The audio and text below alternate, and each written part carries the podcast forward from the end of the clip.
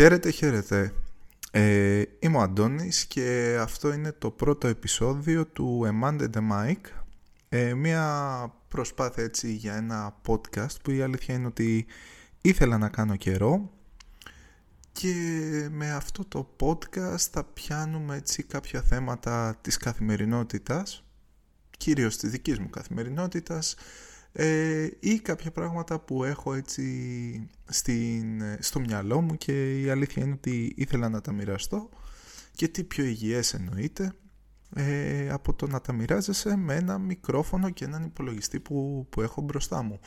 Ε, γιατί λεφτά για ψυχολόγους δεν έχουμε.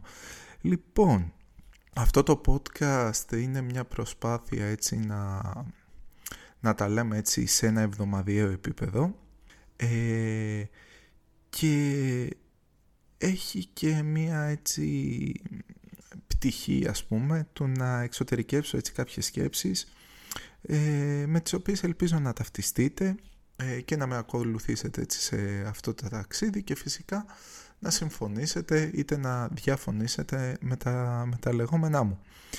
Λοιπόν, και όλο αυτό το διάστημα, να πω την αλήθεια, η αφορμή μάλλον για να κάνω αυτό το podcast ήταν το ότι εδώ και κάποιους μήνες τέλος πάντων ε, ψάχνω να μετακομίσω ή μάλλον καλύτερα έψαχνα να μετακομίσω γιατί πλέον έχω βρει το καινούργιο μου σπίτι.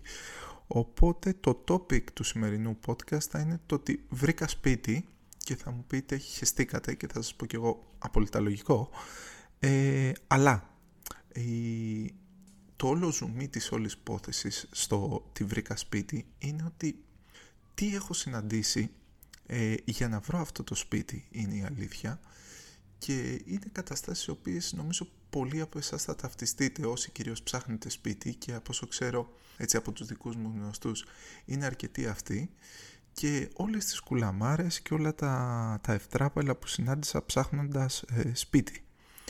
Ε, τα έχω έτσι από τη στιγμή που είναι και το πρώτο podcast να πω την αλήθεια τα έχω γράψει εδώ και σε ένα χαρτί για να τα έχω μπροστά μου τις κατηγορίες έτσι που συνάντησα.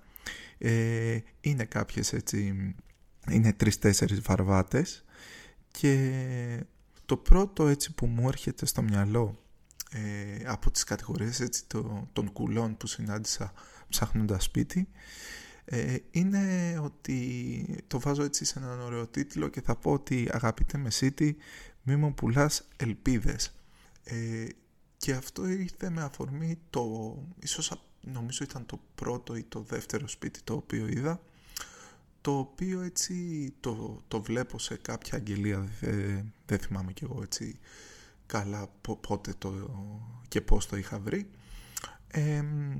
Το βλέπω στην αγγελία το λέω ok, okay, μου έκανε σαν πρώτη, σαν πρώτη ανάγνωση, ήταν στην περιοχή που ήθελα, είχε τα τετραγωνικά που ήθελα κτλ. κτλ. Και λέω ας πάρω τηλέφωνο τη, τη μεσήτρια. Ε, και παίρνω τη, τη μεσήτρια τηλέφωνο, μου λέει ε, Αντώνη, ξέρεις αυτό το σπίτι μάλλον το έχουν τάξει μου λέει σε κάποιους γείτονες, αν αλλάξει κάτι μου λέει θα σε, θα σε ειδοποιήσω. Λέω, ok, okay, κανένα θέμα, καταλαβαίνω κτλ. Ε, και, το, και αφήνουμε εκεί την, ε, την επικοινωνία τέλος πάντων. Εγώ να πω την αλήθεια κλείνοντας το τηλέφωνο λέω εντάξει προφανώς αφού είναι σε κάποιο γνωστό ρε παιδί μου το σπίτι είναι χαμένο. Μετά από δύο-τρεις μέρες τέλος πάντων με παίρνει ξανά τηλέφωνο βλέπω εγώ την κλίση λέω εδώ είμαστε ε, και μου λέει θα περάσεις να δεις το, το σπίτι λέω εννοείται ευχαρίστως λέω άμα είμαι και το σχολόφαρτο, λέω μέσα στα πρώτα δύο σπίτια να βρω το, το επόμενο, λέω τέλεια. Τέλος πάντων πάω εκεί, ενθουσιάζομαι από το, από το σπίτι, ήταν σχεδόν όπως το ήθελα και θα έκανε και κάποιες μικροαλλαγές έτσι να το βελτίωνε ακόμα περισσότερο. Της λέω προχωράμε, το, το θέλω, πάμε ναι. Ε, εν τω μεταξύ το ραντεβού ήταν και με, με τους ιδιοκτήτες κανονικά. Εγώ να έχω δώσει τον καλύτερό με αυτό, να το έχω παίξει τώρα ο πιο νοικοκύρης, ο πιο τέτοιο, ο καλύτερος νοικάρης που θα είχατε ποτέ. Έχω βάλει όλο μου το effort. Τέλος πάντων τους βλέπω λίγο ε, διστακτικούς και κυρίως τη μεσήτρια διστακτική. Λέω τι έχει είναι ρε γαμώτο. Τέλος πάντων Ε, το αφήνω, λέω το θέλω, ναι, μπλα μπλα μπλα, μου λέει οκ, επειδή το έχουν πει σε αυτή την γειτόνισσα, μου λέει θα σου πω τι και πώς. Πάω σπίτι, εγώ περιμένω, περιμένω, περιμένω, τώρα αγωνία τρομερή, λέω άμα μου κάτσει θα τελειώσω σύντομα, χωρίς ταλαιπωρία, χωρίς τίποτα. Τέλος πάντων, με παίρνει τηλέφωνο, μου λέει, ξέρεις, το, το σπίτι τελικά θα το δώσω σε αυτή τη γειτόνισσα που είναι και έγκυος και τέλος πάντων και λέω, ok, okay, καταλαβαίνω, αν αλλάξει κάτι, πείτε μου και τα λοιπά. Και το όλο point είναι για το ότι αφού το έχεις σχεδόν κανονίσει, εμένα γιατί με ταλαιπωρείς; Και εμένα γιατί με τραβολογάς και έρχομαι έτσι, όχι τίποτα άλλο. Τέλος πάντων, πάει αυτή η περίπτωση, αυτή ήταν και αρχή-αρχή, λέω, δεν πτοούμαστε. Ε, εντάξει, ok, okay, θα ήμουν τυχερός να βρίσκω στο δεύτερο, ας πούμε, σπίτι το, το επόμενό μου, αλλά εντάξει συμβαίνουν αυτά, πάμε παρακάτω. Και συνεχίζω, ψάχνω, ψάχνω, ψάχνω και πάμε στη δεύτερη έτσι τρομερή ιστορία από το ψάξιμο σπιτιών που είχα που ήταν ε, ψάχνοντας ένα σπίτι τέλος πάντων βλέπω ένα σπίτι ισόγειο αλλά τρομερά ανακαινισμένος μέσα, τρομερά ανακαινισμένο μέσα, μοντέρνο ιστορίες εκεί. Λέω ας του δώσω μια ευκαιρία. Λέω εντάξει ισόγειο είναι, έβλεπα μπροστά είχε νομίζω ε, πλακόστρωτο τέλος πάντων, είχε, δεν ήταν δρόμος. Πάω, το βλέπω και στην πόρτα τέλος πάντων συναντάω τη, τη μεσήτρια, πάλι με μεσήτρια και εδώ και μου λέει στην είσοδο να ξέρεις είχαμε μια τυχαία στο διαμέρισμα λέω τι έγινε; Λέει όπως θα μπεις μέσα στο, στο σπίτι εκεί στη, στην άκρη έχει μπει και ψοφήσει μια γάτα.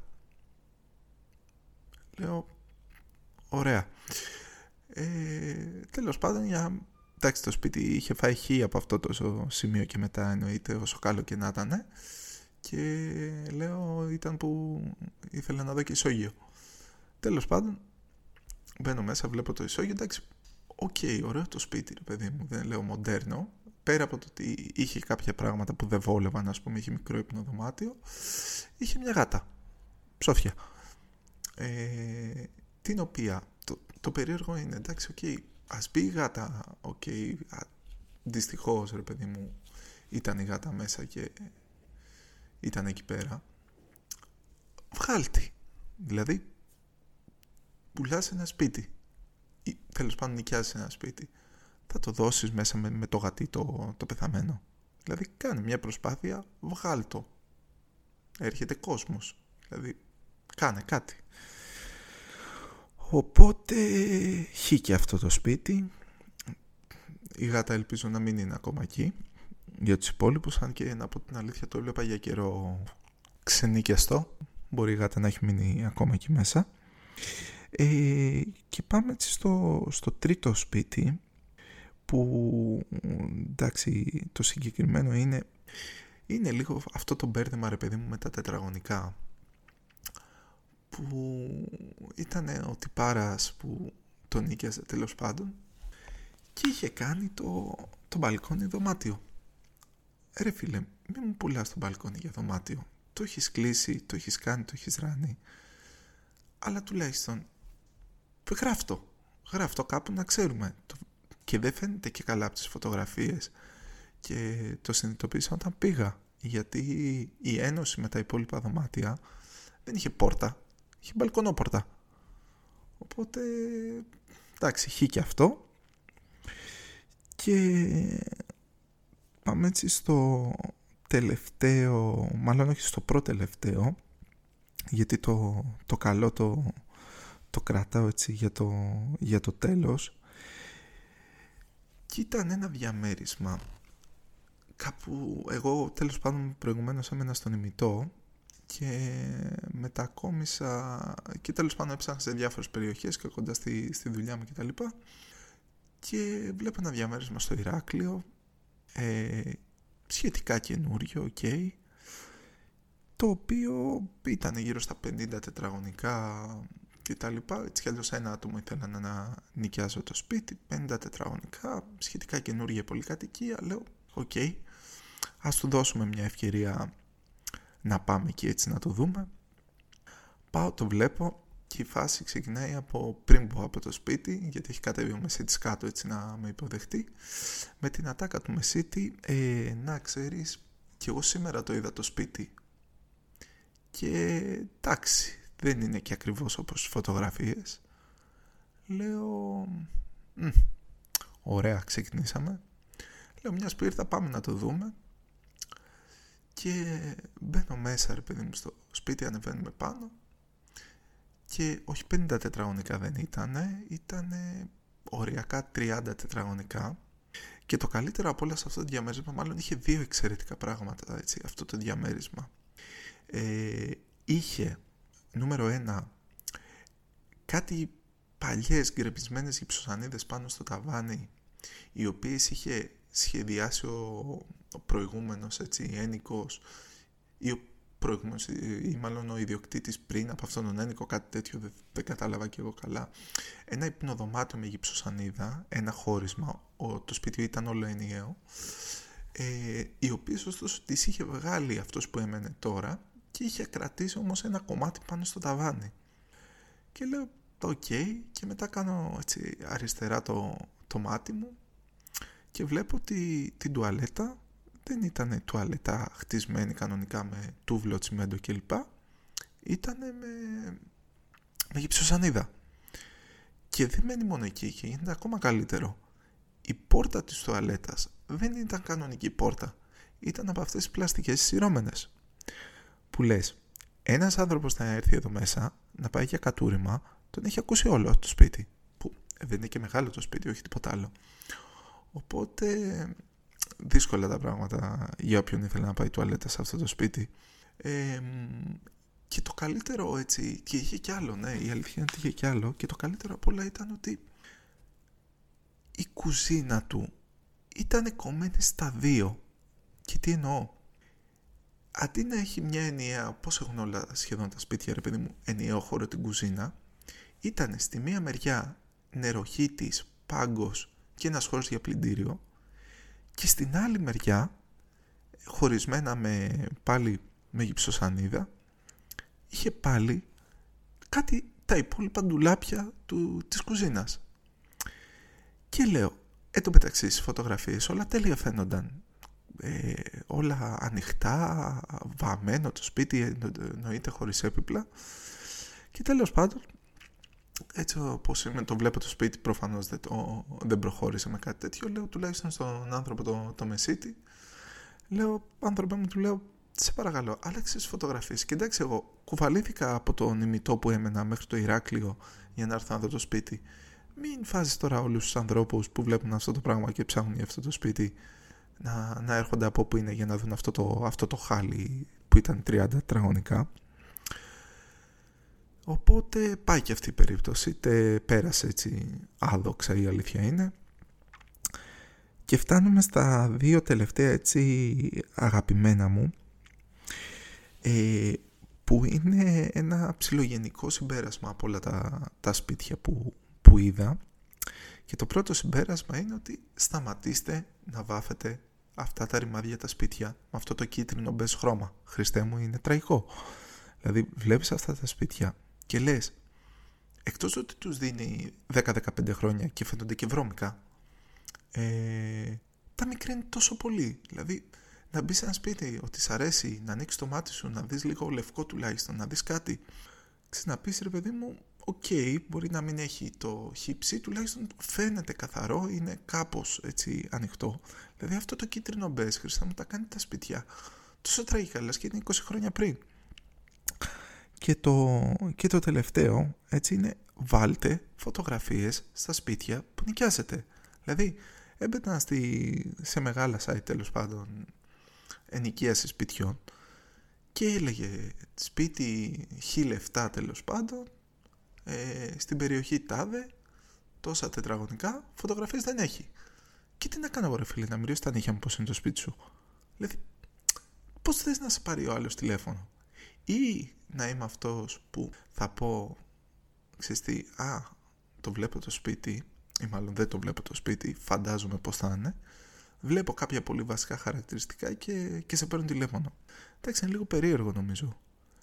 Ε, Οπότε αυτά ήταν τα 4 έτσι 5 κουλά πράγματα τα οποία συνάντησα στα, στα σπίτια τα οποία πήγα.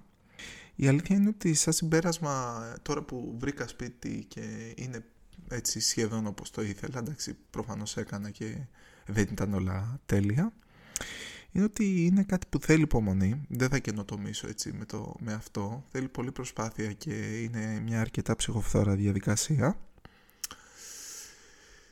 Και καλό κουράγιο πραγματικά σε αυτούς που, που ψάχνουν σπίτι, δηλαδή το, το χάλι που κυκλοφορεί εκεί έξω είναι, είναι τραγικό και τα, και τα λεφτά που ζητάνε είναι, είναι στο Θεό εντωμεταξύ. Άσε που δεν έχει διαβάθμιση πλέον στις περιοχές, δηλαδή είτε είσαι από τα νότια μέχρι τα βόρεια, σου κοπανάνε ίδια τιμή αν θες να μείνεις ένα με δύο άτομα, δηλαδή έχουν φτάσει στο Θεό οι τιμές. Τέλος πάντων, νομίζω αυτά ήταν για, για πρώτο podcast, αυτά ήθελα να, να μοιραστώ μαζί σας. Ε, ελπίζω να, να σας άγγιξαν έτσι κάποια από τα topics που, που πιάσαμε και από τις περιπτώσεις που, που συνάντησα και τα λέμε την επόμενη εβδομάδα. Χαιρετώ.